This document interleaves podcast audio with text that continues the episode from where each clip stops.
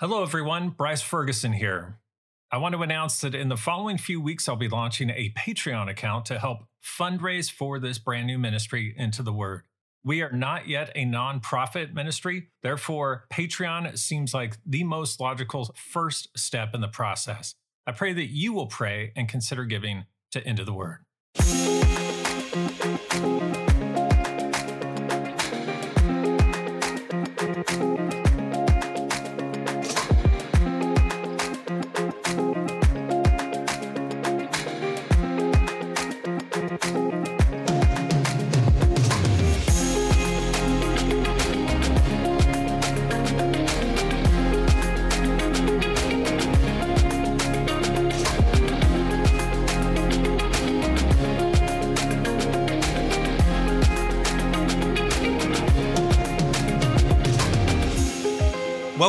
Exegetical study of biblical scripture.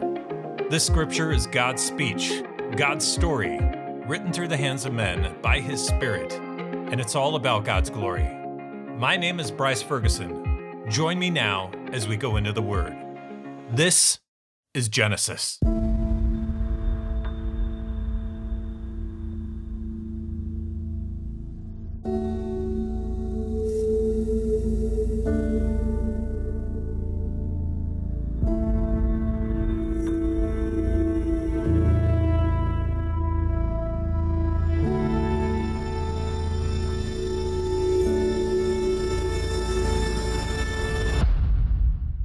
Welcome, everyone, to Into the Word.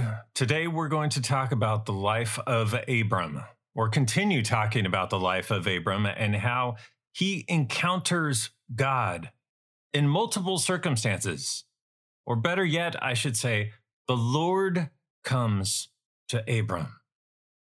The Lord reaches down from heaven. The Lord is intentional and purposeful and very driven to have a relationship with man, to have a relationship with mankind, to immerse himself to us, with us.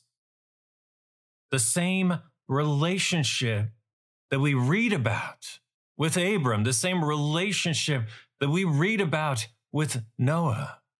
This very intentional, purposeful relationship God also wants to have with us. And I pray He already does with you. But if you are seeking and you do not know the Lord God of the Bible yet, the Lord God of all things, the one who created, yes, this earth, who created, yes, our sun, our solar system, these planets, the water, the air, space, Everything that lives and moves and breathes, our God created. If you do not know him yet, personally, if you have not surrendered your life to him yet, personally, I welcome you. I invite you to do so. Your life is going to lack meaning until you know the God of the universe. And he reaches down from heaven and he invites us to surrender our rights to ourself, to lay our life down before Him, and to find our true life in the identity that God gives to us. Let's pray, and then we're going to open our Bibles to Genesis 15. Wonderful God, loving, loving God, the one who sees and knows all things the one who created love, the one who planted love in our hearts as humans, the one who made us, who chose to make us. This is so wondrous. You chose to make us humans different from all the rest of your creation in your image and after your likeness. Because he wanted us to be in a relationship with you, to find our meaning and our purpose and our identity in a relationship with you. Oh God, who did not need anyone else, you chose to have a relationship with us. He chose to create us and to send Jesus to die for us so that we might be united with you in personal relationship. Oh, to know a love like this. How wondrous is this mystery? How wondrous is this love that you give, O oh God? We pray this in the name of Jesus Christ, the one who died so that we could live, our God. Amen.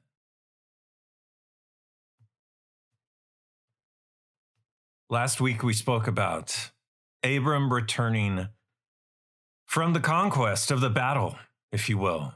He did not set out for a battle. He did not set out to conquer lands and armies and nations and cities so that he could make a great name for himself. No. He was trusting God, and God is the one who came to Abram and said, I am going to make you into the father of many nations. Your descendants will be so numerous that they cannot be counted. This was God's call to Abram. And when Lot got caught in the middle of a war, Abram righteously went after him to rescue him. And he has this conversation with the king of Salem, the priest king of Salem, Melchizedek. And if you caught it last week, you probably caught that I may have mispronounced his name, Melchizedek, or Melchizedek, if you will. Either way, it's the same name, the priest king of Salem. And that priest king of Salem comes to Abram after the quote unquote victorious battle, if you will. I say quote unquote because he did have the victory, because God gave him the victory. And Melchizedek Melchizedek, I can say it, comes to Abram. What does he do? After Abram's victorious conquest, he gives God the glory. And Abram affirms and gives God the glory. And it is after this that we read Genesis 15, verse 1. After these things, the word of the Lord came to Abram in a vision. Sometimes God comes to men and women in visions. Fear not, Abram, I am your shield. Your reward shall be very great. Remember, Abram denied receiving any reward from the king of Sodom who wanted to give him a reward. And God comes to Abram and says, Your reward, your reward shall be very great. But Abram said, O Lord God, what will you give me? For I continue childless, and the heir of my house is Eliezer of Damascus. And Abram said, Behold, you have given me no offspring, and a member of my household will be my heir. See, at this time, today, we would say a member of your household, wasn't that your descendant, your family member, your son?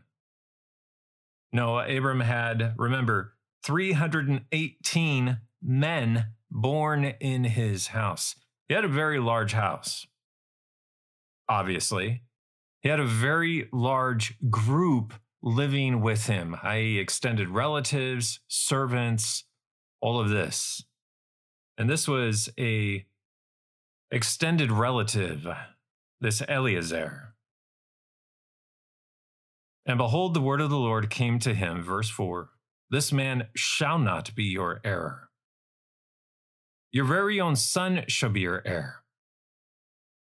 And he brought Abram outside and said, Look toward heaven and number the stars, if you are able to number them. And he said to him, So shall your offspring be. And he believed the Lord, and he counted it to him as righteousness. And he said to him, I am the Lord who brought you out from Ur of the Chaldeans to give you this land to possess. But Abram said, O Lord God, how am I to know that I shall possess it? And he said to him, Bring me a heifer three years old, a female goat, three years old, a ram, three years old, a turtle dove, and a young pigeon. And he brought him all these, cut them in half, and laid each half over against the other. But he did not cut the birds in half. And when the birds of prey came down over the carcasses, Abram drove them away. See, we can also, folks, read in this that God gave him the instruction to not only bring the animals, but to cut them in half. This was to be a sacrifice of sorts. Verse 12 As the sun was going down, a deep sleep fell on Abram. And behold, dreadful and great darkness fell upon him. Then the Lord said to Abram, Know for certain that your offspring will be sojourners in a land that is not theirs and will be servants there. And they will be afflicted for 400 years. But I will bring judgment on the nation that they serve, and afterward they shall come out with great possessions. As for yourself, you shall go to your fathers in peace. You shall be buried in a good old age. And they shall come back here in the fourth generation, for the iniquity of the Amorites is not yet complete. When the sun had gone down and it was dark, behold, a smoking fire pot and a flaming torch passed between these pieces. On that day, the Lord made a covenant with Abram, saying, To your offspring I give this land, from the river of Egypt to the great river, the river Euphrates, the land of the Kenites, the Kenizzites, the Cadmonites, the Hittites, the Perizzites, the Rephaim, the Amorites, the Canaanites, the Girgashites, and the Jebusites. The Lord has made his promise to Abram. The Lord reiterates his promise to Abram. The Lord, the faithful one, is reaffirming to a doubting Abram, or you could say perhaps it was not full doubt, it was curiosity in the waiting. It was questioning in the waiting. And the Lord, steady and firm, reaffirms to Abram the promise. What has the Lord said to Abram thus far? Let's look at this. I say that he's reaffirming to Abram because he's already said he will do these things. He adds to it here in chapter 15 in terms of specifics, and we'll get to that in a little bit. But he has already made these promises to Abram.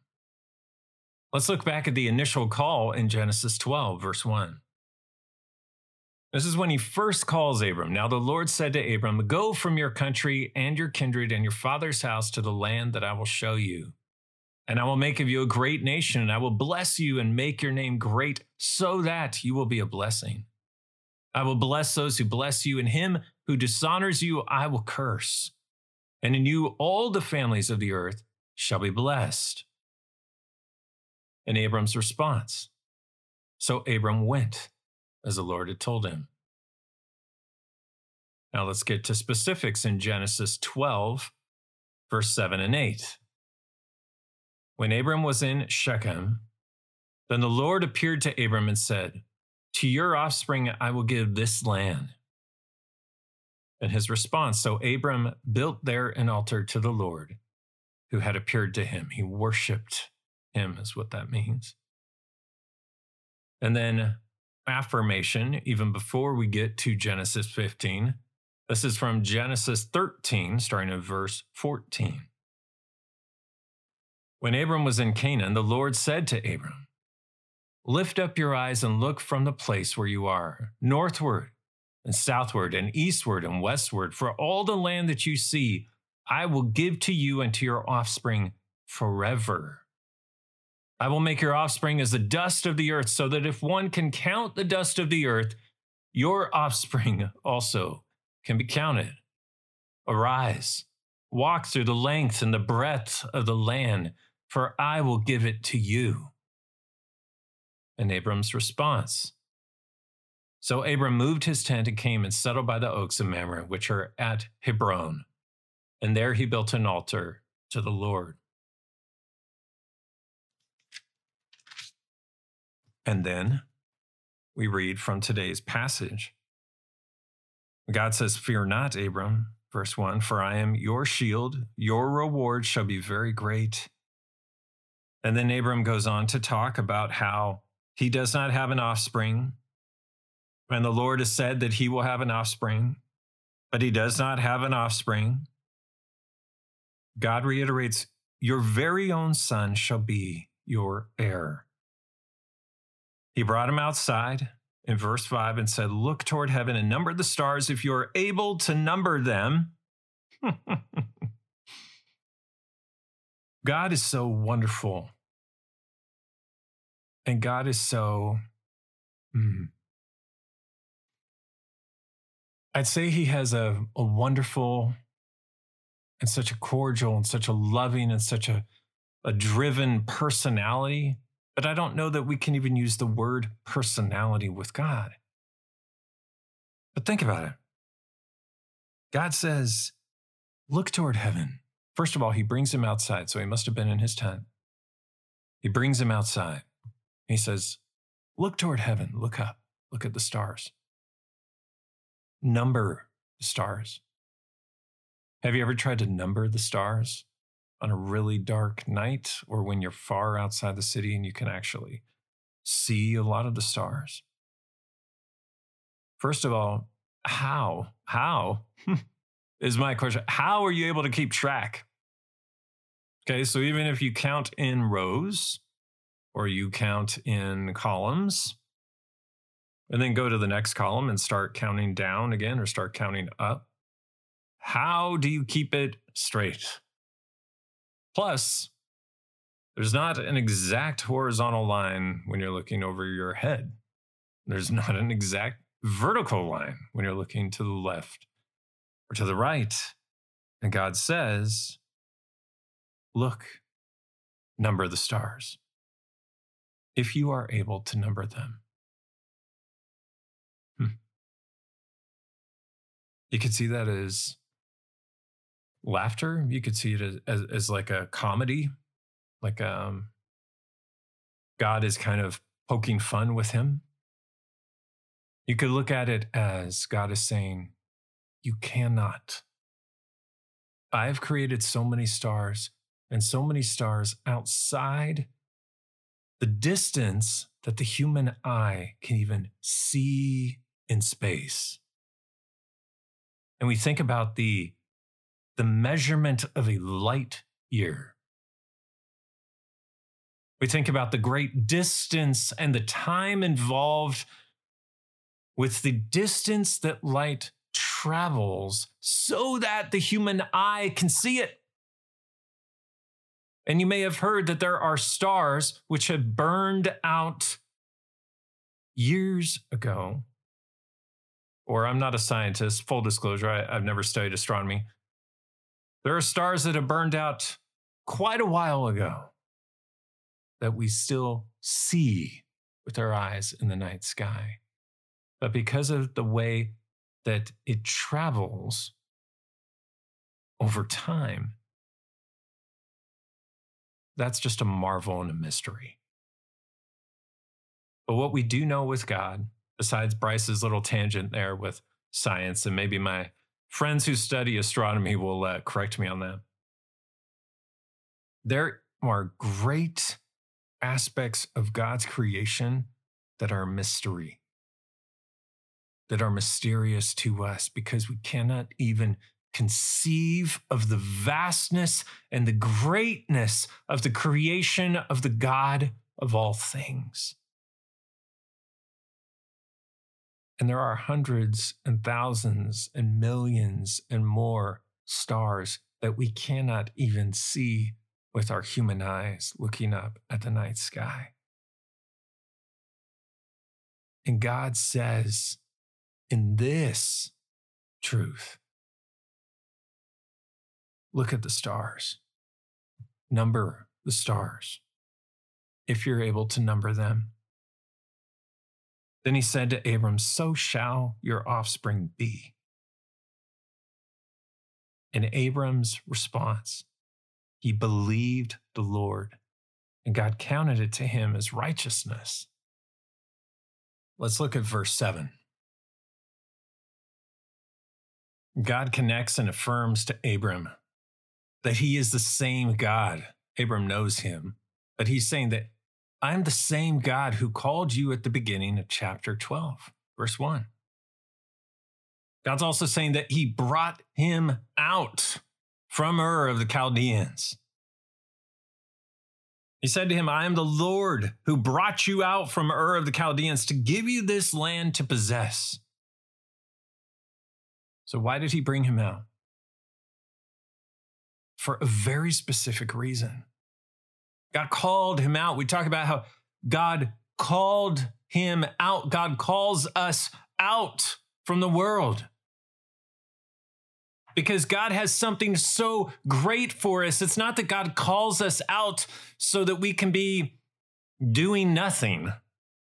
It's not for the purpose of, hey, I'm going to call you out from all these things, from the way that you were living, from the lifestyle that you were living, from the pagan practices that you were doing, from that which you valued and which you talked about, and what you did with your hands, and what you thought with your mind, and what you walked with your legs to do, the tasks that were priorities in your life before. I'm calling you out from that for just, you know, no reason. Or to live a life of mediocrity or to live a life just on the level. No. The dynamic and purpose driven God of the universe calls us out for a reason. And it's a very powerful reason. It's a very dynamic reason. God wants us to worship Him. It's not so much a mystery of what does God what plan does God have for my life that I need to be walking on eggshells to determine that? Or that until God tells me what the individualized plan is for my life, I, I'm not able to move forward or to walk forward or to make decisions in my life. Growing up in the church, I think there was a bit of a pervasiveness in that, at least in the youth culture may, perhaps more with some of us than others. But I learned as I continued to read God's word, and I'm thankful that I was a part of Bible believing churches, Bible preaching churches, that God calls us out from the world so that we will worship Him. So, whether I'm in this job or whether I'm in that job, whether I work for this employer, whether I work for that employer, whether I live in this state or whether I live in that country. Wherever I am, I am to be about the worship and the glorification of our God. And in worshiping God and in a personal relationship with God, humbling myself, repenting of my sin, trusting in God, and then Matthew 28, preaching his name. I am glorifying God wherever I'm at, whatever timeline of my life I'm in. And yes, sometimes God calls us specifically from things and or or both to things. I am the Lord who brought you out from Ur of the Chaldeans to give you this land to possess. But he said, O Lord God, how am I to know that I shall possess it? God said to him, Bring me a heifer three years old, a female goat three years old, a ram three years old, a turtle dove, and a young pigeon. So Abram still questions, even when God says, Remember, I brought you out from Ur of the Chaldeans, to give you a land and to possess it. These are the promises I have made to you, and I'm actively carrying these out. Now, do things always happen in our preferred timing as Christians? No. Why? Because a day to the Lord is like a thousand years, a thousand years is like a day does that say? God is outside of time, and God is moving and he's living and he's active and he's dynamic and every single day on earth matters. But God doesn't run everything by a stopwatch or, or a watch on a wrist or a calendar with the days on our wall as we check off each day. God's timing is God's timing. We are to be faithful to Him in a covenantal relationship. We are to be faithful in a personal relationship with God. It's like a marriage, folks. You know it is, and I'm telling you that it is. It's very, very close. It's very, very personal. It's not personal like, yeah, I've got a friend. Yeah, I talk to him once in a while. Yeah, we hang out once in a while. You know, whenever we're in the same town or or whenever we can work it out with our work schedules, you know, we talk. No. I'm talking about a marriage, but it's even closer than that. This is the God of all things. This is the creator God of all things. This is the Savior God of all humans made in the image and after the likeness of God, who repent from their sins and trust in Him. He is their Savior. He came to be the Savior for all mankind, but some repent and others don't.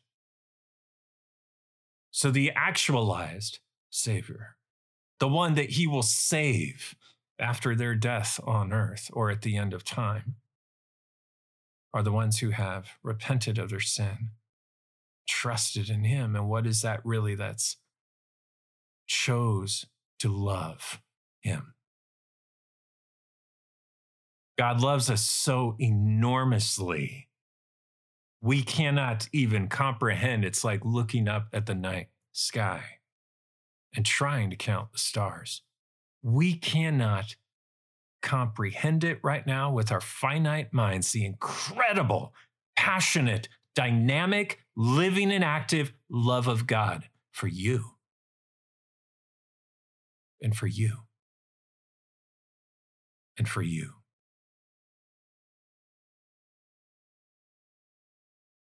Take that what you will. Each one of us, but also repetitive to you who's listening each of you who's listening. And for me, God loves me more than I can understand with my mind, and that should do something in the human heart. That should have a reaction in the human heart. That our incredible, awesome, wondrous, mysterious, powerful God loves us more than we can even define. And that should change everything.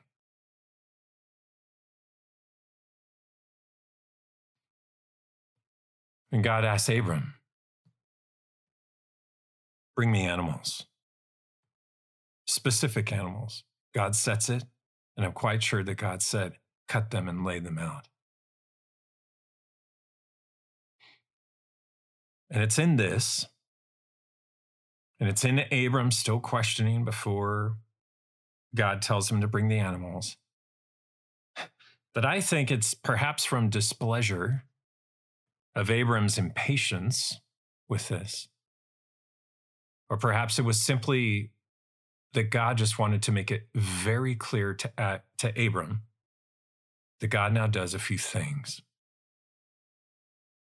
One, he asks Abram to bring him these animals. Two, he most likely caused the deep sleep to come upon Abram in verse 12.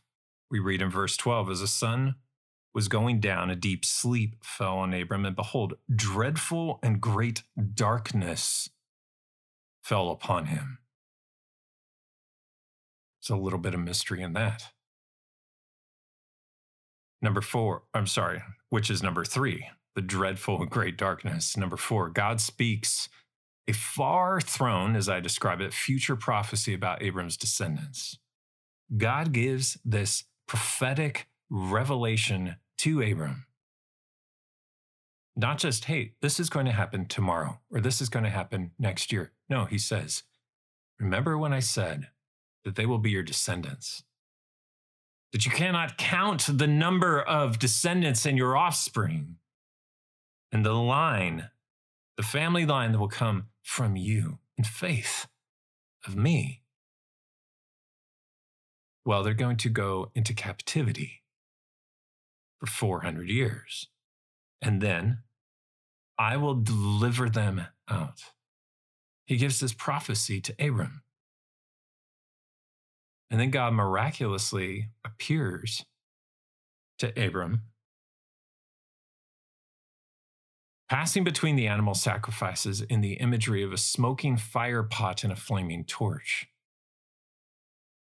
And lastly, number six, God makes a covenant with Abram.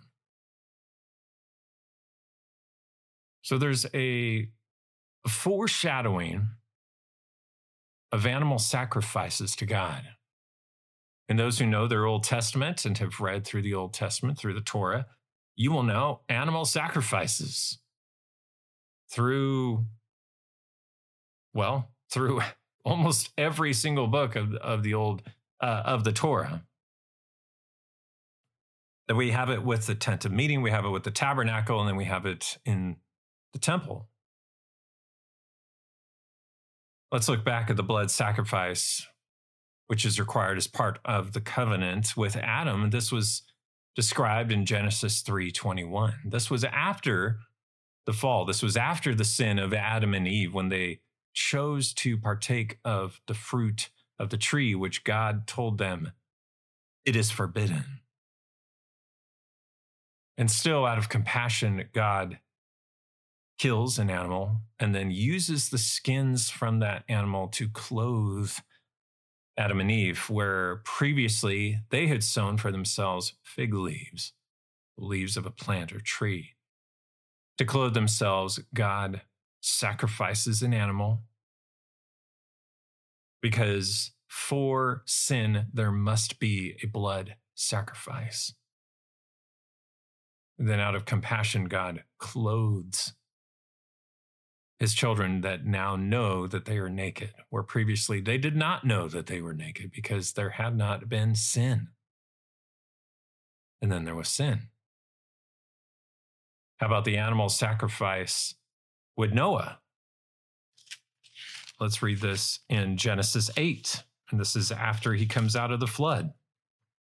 God makes a covenant with Noah. This is in chapter 8, verses 20 and following. Then Noah built an altar to the Lord and took some of every clean animal and some of every clean bird and offered burnt offerings on the altar. And when the Lord smelled the pleasing aroma, the Lord said in his heart, I will never again curse the ground because of man.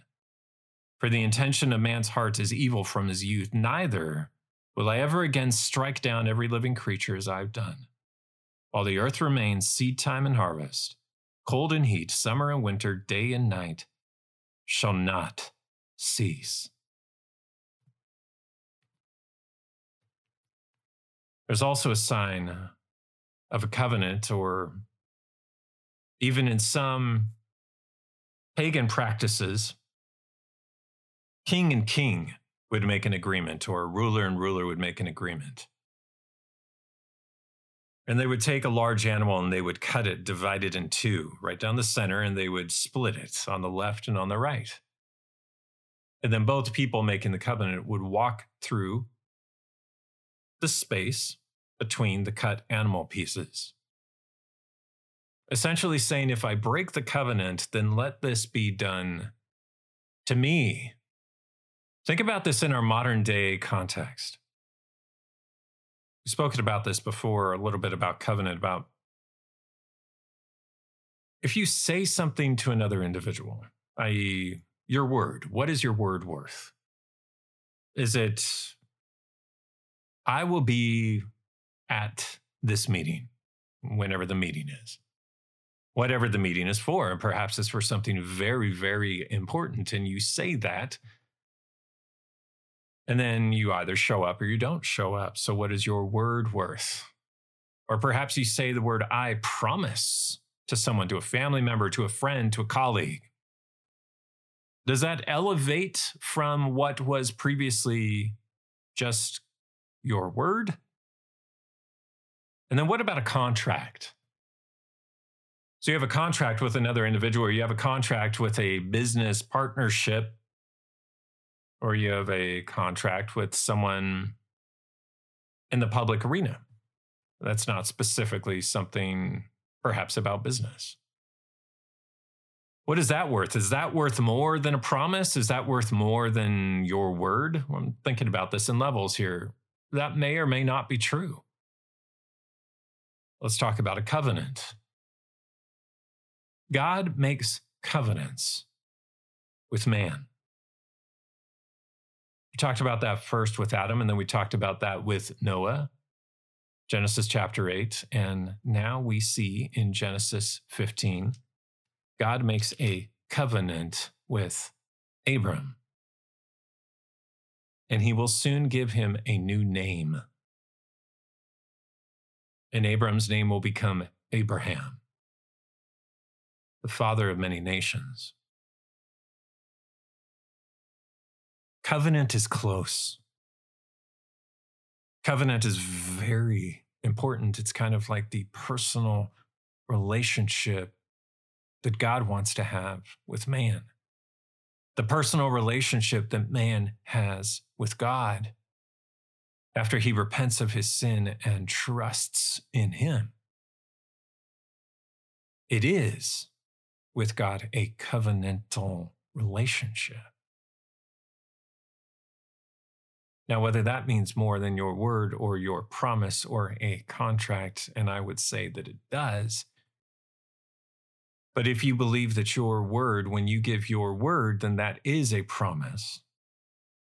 And if you look at your promises or your word as also binding, like a contract, and you also look at it with the close personal nature of what it means to be in a marriage relationship with someone.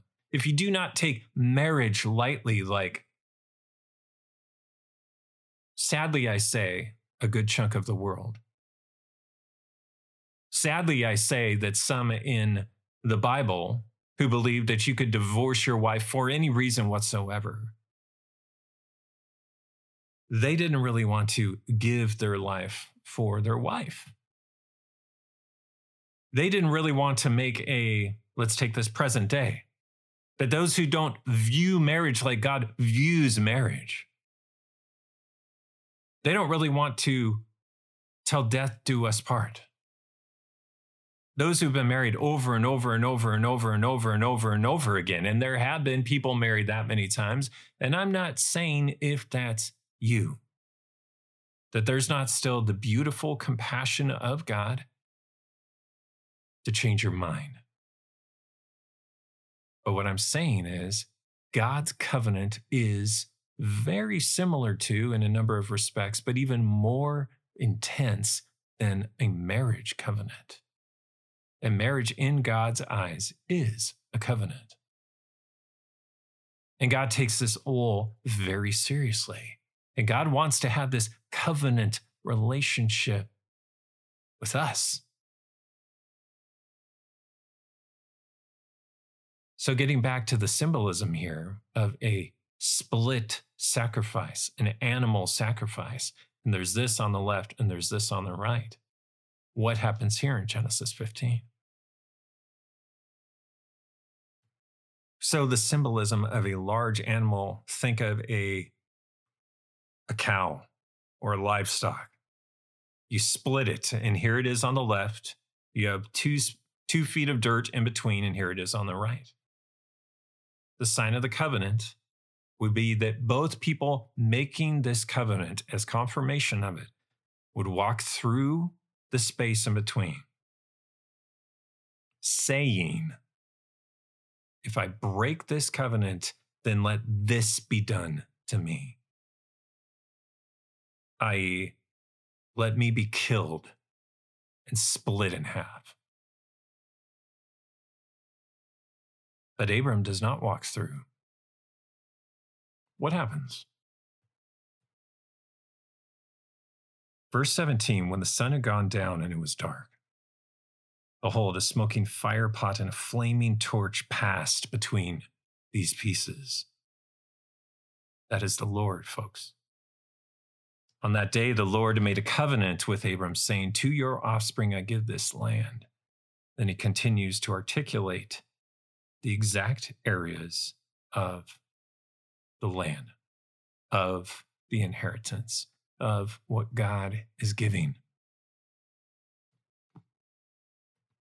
God is the one who moves through the cut pieces and makes the covenant with Abram, and he is the one who seals the covenant. The God is going to carry it out and it will be held. It will be sustained. It will be fulfilled because God keeps his covenant. And God makes this covenant with Abram, and God fulfills it, and God confirms it, and God gives the sign. The smoking pot, the flaming torch. Such a mysterious passage of scripture, such vivid imagery, dynamic imagery. Where else do we see this? Why do I say this is the Lord? Because the Lord manifests himself in scripture with fire and smoke. Think about the flaming torch guarding the way to the tree of life after God banished Adam and Eve from the Garden of Eden in Genesis 3, verse 24. Let's look ahead from Genesis to Exodus. At Exodus 3, starting at verse 2, God encounters, or Moses encounters God, you could look at it that way, at the burning bush. That the bush is being burned, actively burned, but not consumed. And God speaks to Moses from the burning bush I am who I am. Think about when he led the people out of Egypt in Exodus 13, verse 21. How did he do it? How did he guide them? How did he lead them with a pillar of smoke by day and a pillar of fire by night? And then in Exodus 19, verse 18, that smoke and fire consume the mountain at Mount Sinai. God represents himself to his people with smoke and with fire. These are elements. And God is the creator of all things, and he represents himself in elements. And they pass through, whether that was the Holy Spirit or whichever member of the Trinity that symbolized their confirmation of the covenant, I believe it was the Holy Spirit. This dreadful and great darkness that fell upon Abram before this.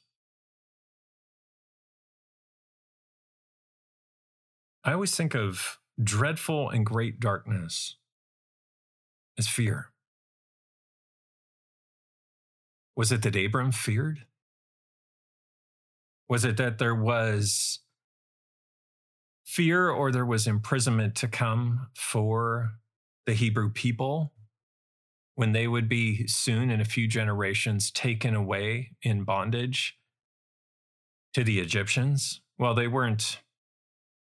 They went because of the famine, and we'll get to that later, to Egypt to survive the famine under Joshua. But then they became slaves in Egypt for very, very, very long time.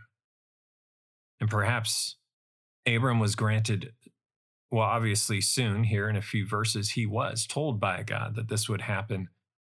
And perhaps he had distress in his heart. But God encourages Abram. God affirms to Abram, He says, I am the creator God of all things. I know all things. This is what is going to happen. And for the one who is hesitant to still believe that God was going to give him a son, God says, here's a prophecy way out past 400 years in the future that I am telling you will happen. And he had just told him, I will give you a son. No, it's not going to be this other guy who's living in your house and is a distant relative. No. I've told you, you will have descendants, i.e., children, i.e., a son. And he affirms to him here in Genesis chapter 15, you will have a son. It will be your son. And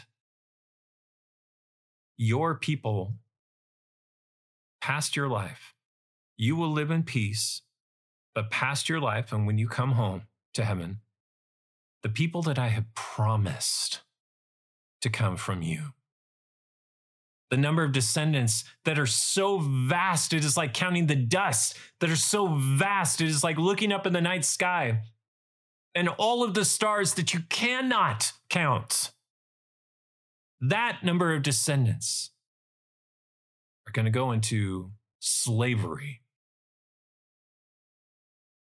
Was judgment against them for unbelief and because I'm a God of covenant, because I'm a God who loves my people extravagantly, I'm not going to leave them there. They will be judged for a time and then I'm bringing them out. And then I'm calling them out from slavery, and I'm going to give them this land. This land, this land that I've repeated to you over and over again, this land in Canaan, this land and what will become Israel, this land, I will give to you and to them forever. One last thought here. As we've talked about how God is going to give the Hebrews, become the Israelites, the promised land, the land of the promise, the land of Canaan, the land of Israel. What does it mean that he gives it to them? Let's look at just for one example, the last few verses here. He said, To your offspring, I give this land from the river of Egypt to the great river, the river Euphrates, the land of the Kenites. One, the Kenizzites. Two, the Kadmonites. Three, the Hittites. Four, the Perizzites. Five, the Rephaim. Six, the Amorites. Seven, the Canaanites. Eight, the Girgashites. Nine, and the Jebusites. Ten. That's 10 people groups that God is going to drive out or you could say it another way God is going to take the land away from those people. What does this tell me? This tells me God is in control. God is in control of all cities. God is in control of all nations. God is in control. And it also tells me these 10 people groups did not worship the Lord God. I think one of the greatest illusions of mankind is that you can be in control and you can live your life and you can be successful and you can develop whatever you want, Tower of Babel, outside of God. And you can live your life good enough to where i.e. you can pursue that which what you want to pursue and have a happy enough life outside of God without getting to the limits of where God is, you know, really angry with you or or to where you don't push God away enough to where or push him enough. You're pagan, so you're not you're not pushing him enough to where you're going to anger him to where he's going to smite you. But if you just live your life quote unquote good enough, but you still pursue everything that's sinful and selfish and rebellious, that you can get by. And God doesn't look at it like that whatsoever. God looks at it a little bit more like this. If you repent of your sin and trust in me, i.e., if you give your whole life to me, then you will live under my grace and under my favor. You're going to know life and life abundantly, like John 10 10. Why Christ came to give his life for us. It's so that we could have life and have it abundantly. But for those who pursue life on their own outside of God, or specifically against God, those are kind of one and the same. God is going to take that from you, which you have, and give it to someone else. And that's how he delivered the promised land to his people. And it cost these other nations their lands, and a lot of them their lives because they died in battle. And their land was promised to those who worshiped God. Because God is faithful in covenant and because God brings favor to his people. Why? Not because of the people, because God is good. What a wonderful and great God we read about here in Genesis 15. What a great God that we love and we worship and we serve. Let's pray. The God of history past, the God of history present, and the God who knows all things, the one who has full knowledge, the one who knows the future. You are fully in control.